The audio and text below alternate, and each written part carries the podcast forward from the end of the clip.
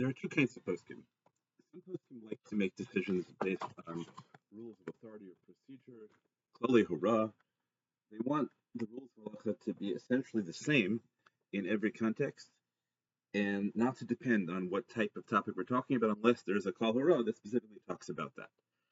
Um, so, for example, they'll make decisions based on ein halacha kital b'malkum rab that halacha doesn't follow a student opposed to a teacher, halacha Rabbi Akiva mechaviro, uh, the law follows Rabbi Akiva when he disputes with any other individual tana, that at least in certain you know, among certain groups in certain eras the halacha follows later authority, maybe because they had access to the work of the earlier authority, they, they have more they have more data and they make the decision.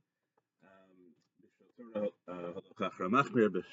halacha that when you're talking about a deoraisa halacha, you follow the more stringent position. In a machloket, when you're uh, talking about drabanan halacha, you follow the more makil position.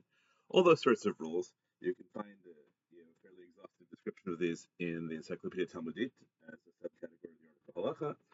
And that's you know, so that's their way of making decisions. They're kol Halacha follows the kol and it's important to understand the sugyos so that you can understand the result. But the way in which you reach a result is by following these abstractions. Other poskim really try to understand the specific issue and decide which position is more correct. Now, which what I call deciding on the merits of the issue. Now, that word merit is ambiguous. It can mean a lot of things. By merit, you can mean the position that best fits the language of the oldest makor you have. Let's say, you know, might even going back to what's pshat in Chumash, or what's pshat in the way in which Chazal understood Chumash, or what's pshat in the Tanaim, what's pshat in the Amoraim, what's pshat in the Amoraim, in the Amoraim's explanation of the Tanaim, and all the way through um, to our present uh, to our present day. And then you focus. Uh, you have there's one layer which you think is you, it's the, pshat that best fits the meaning of the sources, or alternatively that you think it's the it's the overall flow of the Masoret, whatever fit best fits the overall flow, uh, flow of the Masoret, or you might think that it's the um, it's the, the understanding that best fits what you see as the purpose of that area of halacha, leaving aside the question of whether you're different time to decra, whether this applies to deraises at what level and derabanans and that kind of issue.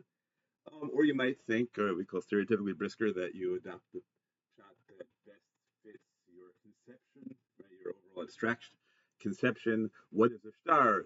What does it mean to be in a, in a, state of condition? All right, all things, uh, things like that. Or it might be that you're dealing with um, not conceptual coherence, but experiential coherence, religious coherence, spiritual coherence, some way in which passing this way makes this whole area of halacha make sense of your experience of Torah, right?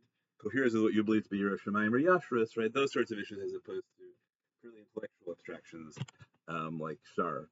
Um, okay. Uh, those two kinds of, uh, of call it the rule-based and the merit-based, uh, relate to abstract questions, right? They ask the questions, what is the law? And you have to distinguish those from um, the question, what is the law in a specific case? Um, right, we can, so, right, the Rav, I've argued, um, distinguishes these very sharply, um, really between uh, Hora and Din in a sense. The Hora is about the law and Din is about imposing the law on people.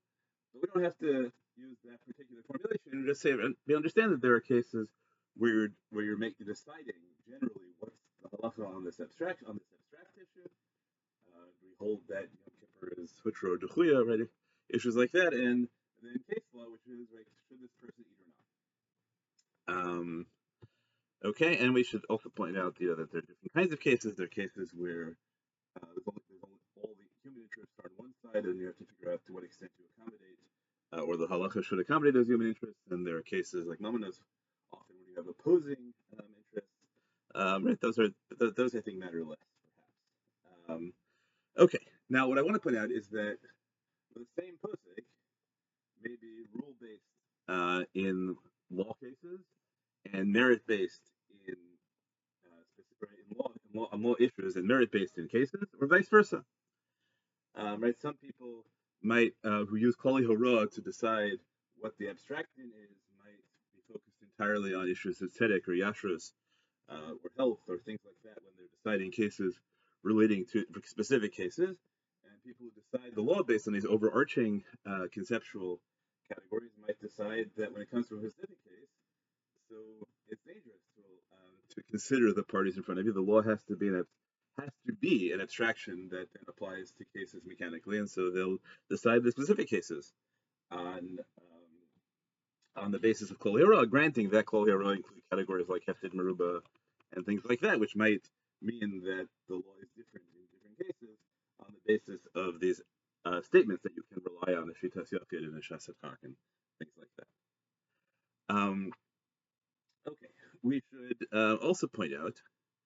Uh, right, so the question, the question we should ask then is, um, how do the merit-based poskim account for the existence of all this kol If you're really supposed to make decisions based on what you think makes the most sense in whatever your system of sense is, so why are there kol So the answer uh, is that kol are either defaults or fallbacks. They're how you make decisions when you can't make your decision on the merits. They resolve you know what the halacha is, then as a general rule, that's not what the kol are for. You paskin, let's you paskin like the machmir in Deray says, when you don't know which position in the machlokas is correct, but you know which position is correct, and of course, if you know the makil is correct, you have to follow the makil. And the same issue with uh, derabbanans. If you know the machmir position is correct, uh, then you have to follow the machmir. Uh, it can't be that a person wins the machloket just by stating any position, which is more machmir or makil than yours. Um, okay. There is a um, what you what you could say, I guess, um, is that there's, in a sense, the people who follow who make decisions on the basis of Klali Hora are really refusing to make decisions about the specific issue. Uh, we call it, uh, it's a little bit oxymoronic to call them decisors, if you want, because they're actually refusing to decide. I don't know that's entirely uh, but we should point out that both kinds of um, of, of can end up turning into a third kind of posek, which is posek who refuses to make a decision on either the merits or on rules, maybe because they have doubts about the rules, because the rules themselves generate ambiguities. How does how do you deal with halacha k'basrai, uh, right? As the later authority, as opposed to the rule that says you have to follow the uh, they have to follow the teacher against the student. Um, right, which generations do halacha k'basrai apply? How do you count yachid barabim? Uh, right, what what counts as what, you know, what counts as an individual? They all come from the same yeshiva. They all have to be of the same thing, right? What happens if if, if somebody started off as a talmid and then became a peer, right? You know, even the reverse, all those sorts of issues. So you can end up either way. You can end up with a posik who uh, thinks or who fundamentally makes decisions by refusing to make a decision and trying to be yotzei l'chol hadeos and to construct ways of living that don't raise um, that don't that don't violate any position at all. And that, of course, the approach, of course, has its own uh, weaknesses uh, as well. Um, right, and that can emerge. You know, it can emerge. It doesn't necessarily emerge from shallowness, called you know, fakir. That can emerge because you're so into understanding every position in its own terms that you become right that you become unable to reject any position because you understand every position so well that it makes sense and you realize that it's just a shift of perspective that uh, makes that makes you want to prefer one position or the other and you don't see any objective justification for preferring one perspective over another.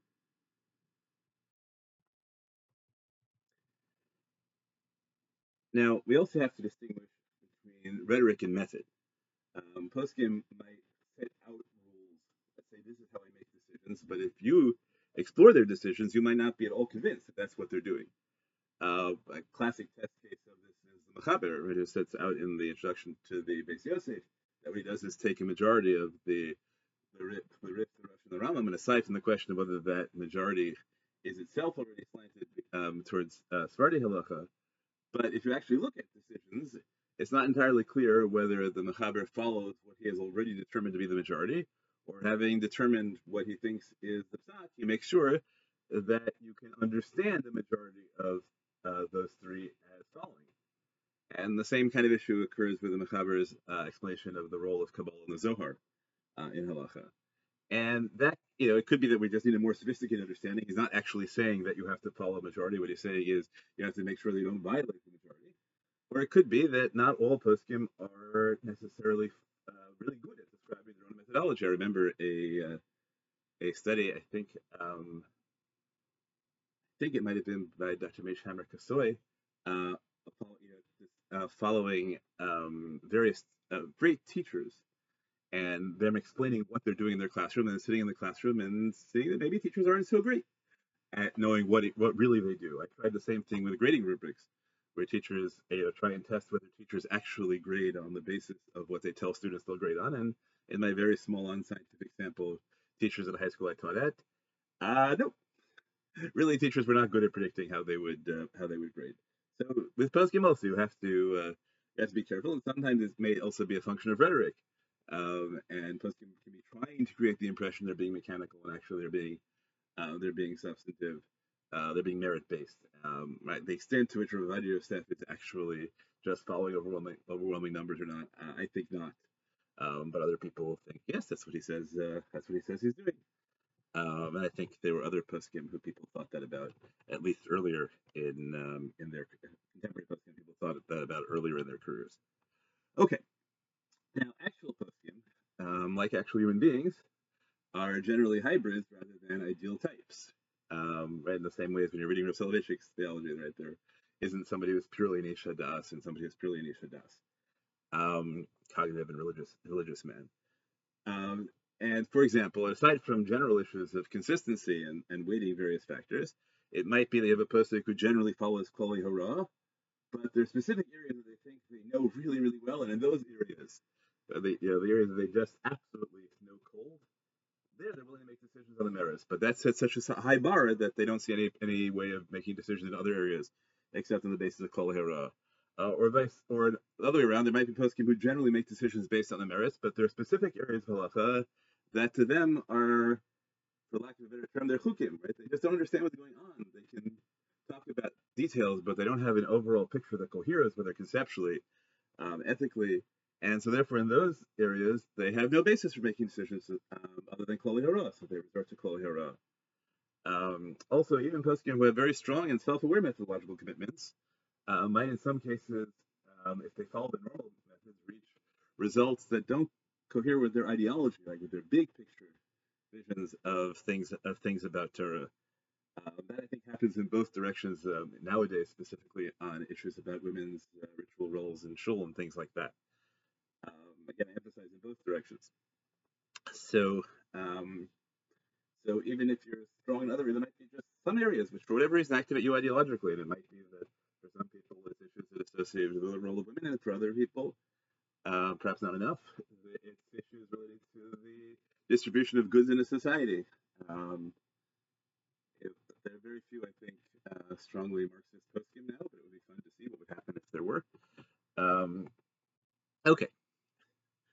Um, all what I've said so far is intended as pure description, and to a certain extent as auto description. I'm talking about myself. I don't think that I am particularly uh, consistent on these issues. And when I'm not, to some degree, I explain it on the basis of the of the hybrid models I offer to you. And of course, there's always the possibility that my self-awareness is not great about what I'm doing. Okay. What I want to talk about now is um, a conversation about how a particular Kal uh, functions and relates to the other, the, what we call the merit-based concerns in the specific area of Hilchos Tchumen. A little bit of background. Um, there are practices in areas of halacha that are revived or go dormant as a result of personalities or technology, not just as a result of people becoming frummer or not being frummer. A classic example of this is the revival of shatnez checking in America, um, which is often attributed to Mr. Joseph Rosenberger of blessed memory, who came up both with new methods of testing. You can see in Wikipedia the way in which he made it practical to do mass uh, shatnez testing by coming up with what people thought of as a saw as a viable mode of testing samples as opposed to testing the entire garment. And he also came up with great catchy ad campaigns and got people to give him advertising space. I remember growing up with the ad of you know, a person being zapped by lightning and coming up and not getting into Eden and asking, why am I not getting into Gan Eden? I was trying to get all the way through. Uh, you know, I ate kosher and I, and I kept Shabbos and who else, what else? And they said, but you wore shatnez. But the salesman told me it was, and there was no shatnez in it. Um, not good enough.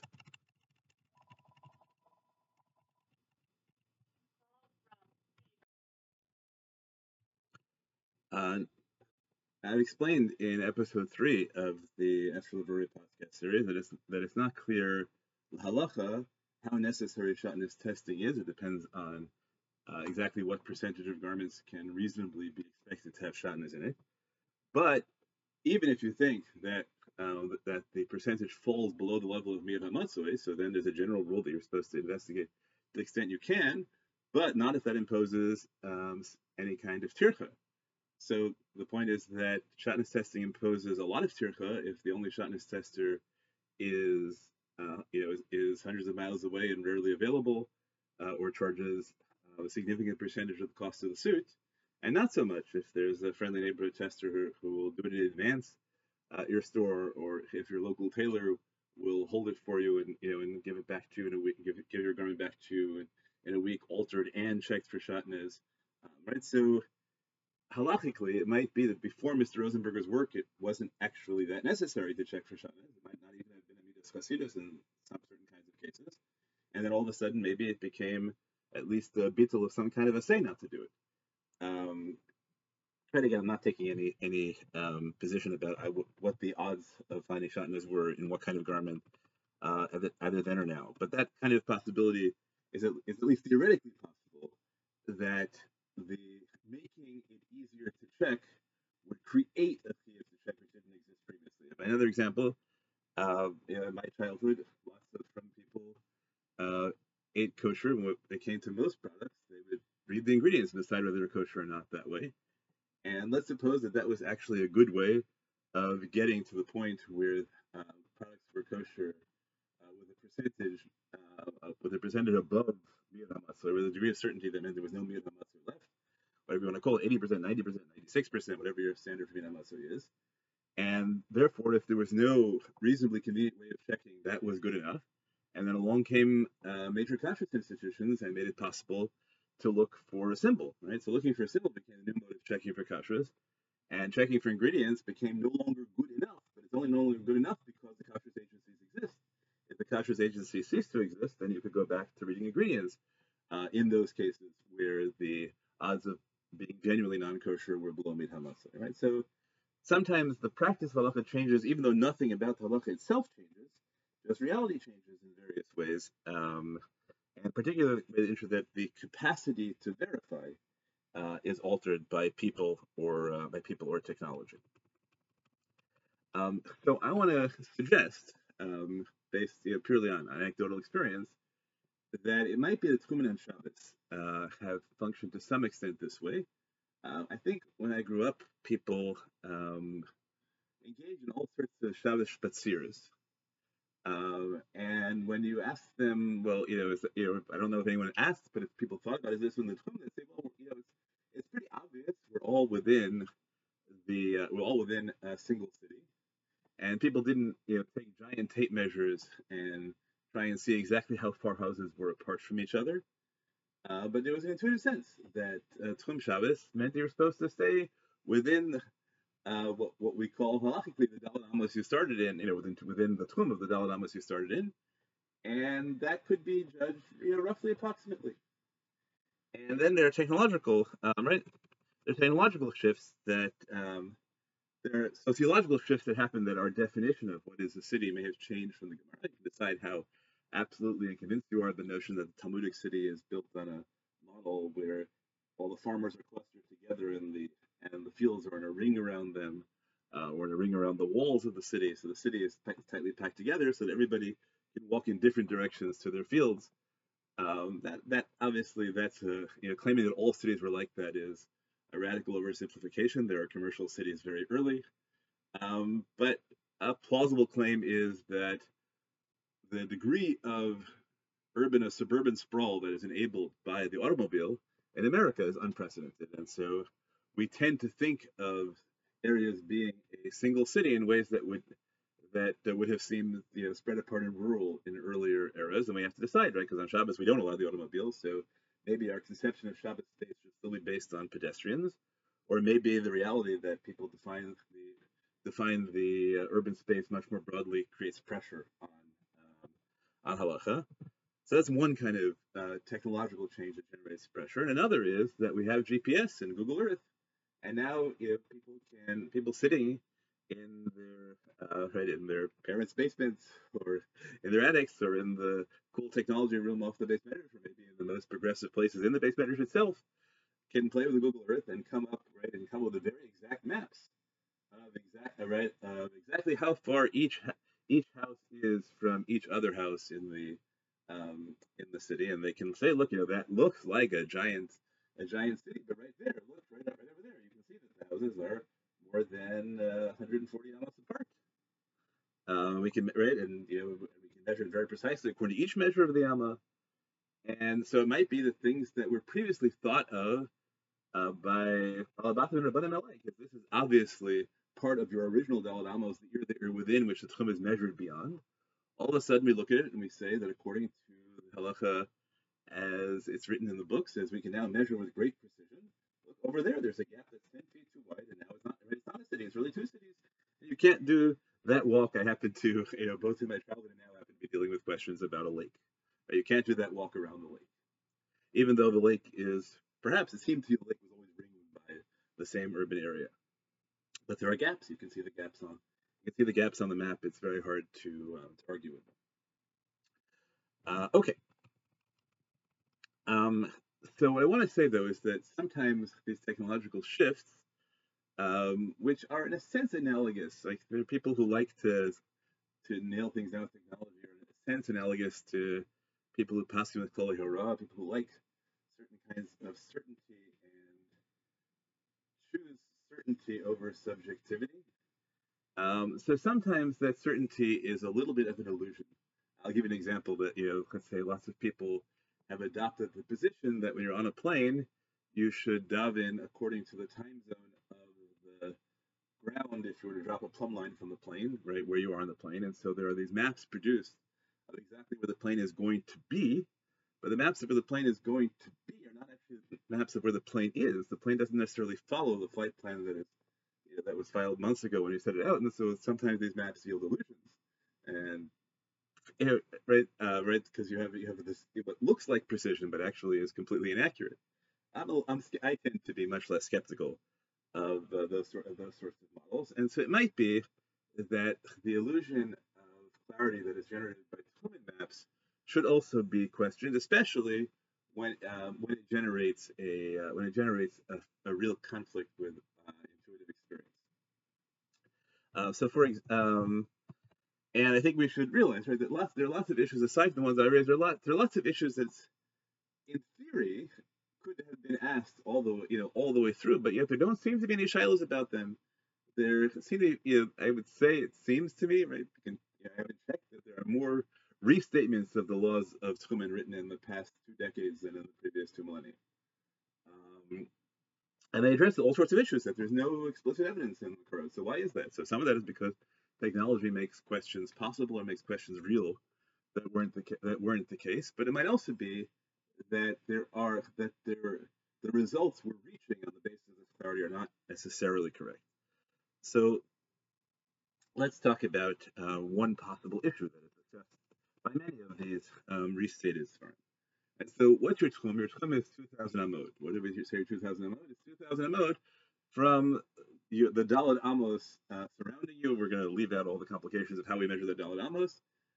Um, but let's treat those Dalad Amos as a point. So you draw a circle with a, a 2,000 Amod radius around the point, your point of origin on Shabbos. Let's take the simple case now that your point of origin on Shabbos is where you are or where you live, right? Because really could be where you are, where you live, where your Erev is, right? All sorts of issues. Let's, let's assume that you're in your house and so it starts where you are. And then you draw a square around that circle. And then we're going to leave aside the question of where the karpaf in the ear is, but right, then you draw the 2000 amot outside that square, because that square is now your point of origin. Let's assume that we're going to draw that square uh, with its corner with its corners um, to the right to the uh, the four basic directions, right? It's oriented, it's, or, it's oriented Kiribu Shal Olam. We're going to leave aside the question of what it means for the world to be square, and uh, maybe the world's a cube, whatever, inscribed inside the circle of the earth, around the circle of the earth, whatever it may be. Um, and fine, right? So, right, then we're going to deal with the question: What shape do you draw, right? Because if you draw 2,000 amot out straight from a um, right from a square, you don't get a um, right. You don't get a circle. We're going to bracket all those questions. Let's assume that we've solved that problem uh, that pro- that problem very easily. Okay, but it's also a given that your Amos, um, as we said earlier, the point you start from expands to the entire city you're in. Okay, that's great, right? So the entire city you're in is is Daled Amos, and then um, right, as we explained, that for the purposes of finding where your tchum is, your Dalit expand to the square in uh, the city in which you're in. So now the question is, but what happens if, in the context of that square, right, I've squared the city, and that square includes part of another city that was too far away previously, right? That city starts off, you know, more than 140 whatever amot away from my city, so it's really a different city halachically. But now once I square, it turns out that that square captures a corner of that city because the square extends, because the square gets me spaces in the corners that are more than 140 amot away. So if the other city uh, includes my square, is included in my square, does that make us one city? And of course, we can complicate it even further, right? Which is what happens if the two squares intersect, right? So actually, there's a space where neither city is, and it's more than 140 amot away from each city, let alone more than 70 amot away from each city. So the cities are still way more than 140 amot apart from each other. But the, the, their squares intersect. Does that make them a single city? If it makes them a single city, do I now draw a much bigger square? Um, or do I say no? It's right. Uh, do I say no? It's right there. It's a single city for the purpose of it's all my Amos. But the Amos squares those uh, the squares remain separate. Now, if that's the case, is it also the case that I can um, right that I can take even a big city and square different parts of it differently, right? So all sorts of complications um, enter in. What I want to suggest is that uh, allowing a more liberal, um, uh, accepting the more liberal position about the intersections of cities and squares and the intersection of squares with each other will often uh, help resolve these places where there seems to be a clash between the halacha on the books and and the and the intuitive um, halacha, um, and right, yeah, and it'll make sense. You know, and the place and also maintain the Masoret in many places where it seems that great Talmidei Chachamim were you know walked without uh, without raising any quibbles. You know, 50 years earlier, and all of a sudden now it's obvious it's outside the Chumna. That could be because of changes in population and things like that, but that doesn't seem so likely. Uh, but on the other hand, it generates a different uh, intuition, uh, counterintuition, which you may find really problematic because it might be that if you take this approach, that, for example, the entire eastern seaboard is one city for the purposes of. And that may seem, oh, sure, it's obvious, a greater metropolitan area, and for other people, said that's ridiculous, right? We Nobody intuitively thinks that New York City and, and Atlanta, Georgia are the same city. And to say that's the truth for, for Tchum Shabbos, that you, you, you wake up in the morning and you walk right? You walk to you know Atlanta, Georgia, and you, you walk through the week, right? And then you're still right where you take a car during the week, and then you start walking again the next Shabbos, right? And you go all the way up to New York to Georgia, and you're still inside the same tchum. That makes that it seems doesn't in any way cohere with either Shvu Ish Tachtav or your conception of what Hilchos Eruvin is in the Gemara, or what you the way you understood the halacha has always been paskin. So this halacha can resolve certain this approach, right? Could resolve certain conflicts with intuition and could also create conflicts um, with intuition. Okay, now there is a rule of authority when it comes to Chutz and the rule of uh, authority is halacha gedivra mekil be'erev. So whether erev means tchumen, the chatzeres, or both, we're going to say it means tchumen. Whether it means dafka erev tchumen or all aspects of tchumen, we're going to say it means all aspects of tchumen. Um, we're going to say that it doesn't matter for, for our purposes whether there is a category of tchumen deraisa that is bigger than 2,000 amud or not.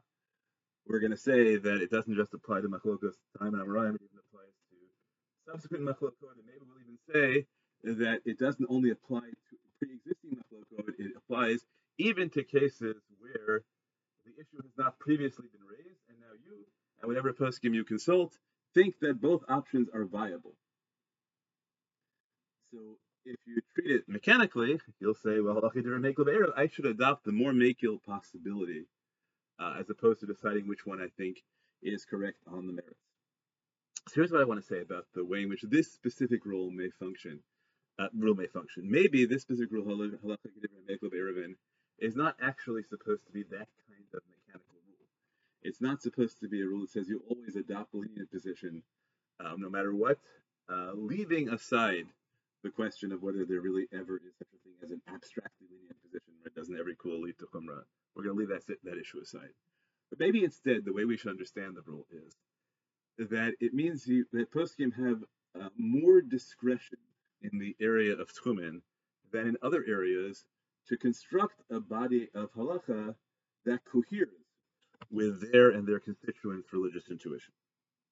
So as opposed to saying you always adopt the most lenient position, what you say is you adopt the position that generates a law of tchumen that makes sense to you and people, um, and then you have to figure out what whether your constituency's notion of coherence is is you know, brisk, it's conceptual coherence. I can decide that either the ribua is really part of the city, or the ribua is not really part of the city. I'm going to make my decision on that account, or it could be no. I really want to, the question that matters to me is does tchumen limit me to uh, something that I reason to 2,000 amot beyond what I generally consider to be my daled or not, um, as an example. So I want to suggest that there's a way in which you have, uh, which poskim who generally decide on the merits,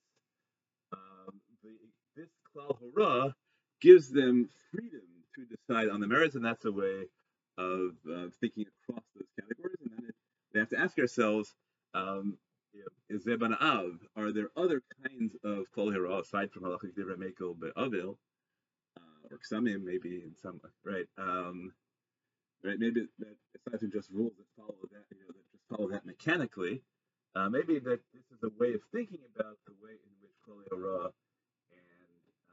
Michael Meredith.